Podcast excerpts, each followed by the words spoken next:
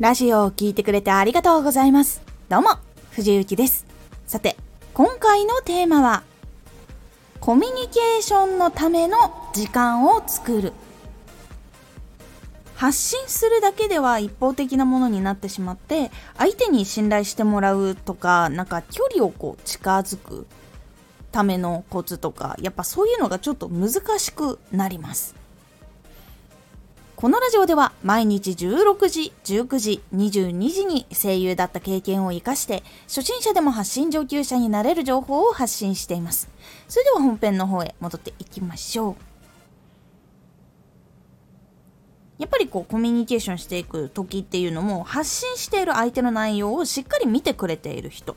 と話すのと見ない人と話すのではどっちがやっぱりこう話しやすいかなとか嬉しいかなってって思ったりするとやっぱり見てくれている人と話した方が嬉しいなって気持ちが多いと思うんですよ。でやっぱりそう感じる方っていうのも多いと思うんです。なのでコミュニケーションのために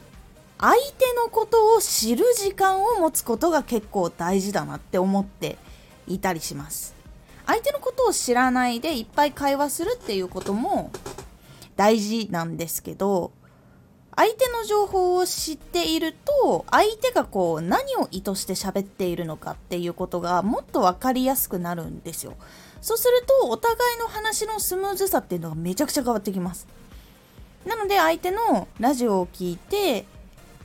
とかその文章を読んでたりとか発信内容を聞いてみたりすることで結構その一つの悩みがあった時にどういう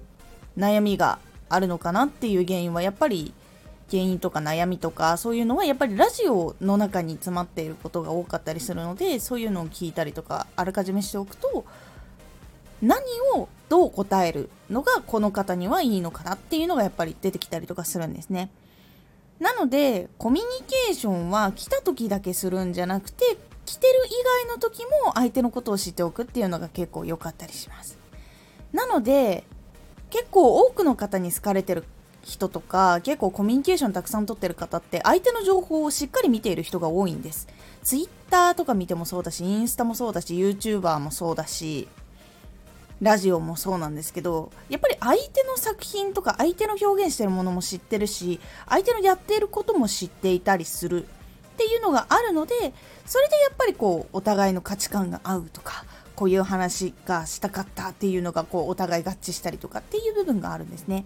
なので実はコミュニケーションっていうのは来てすぐに取れるものではなかなかない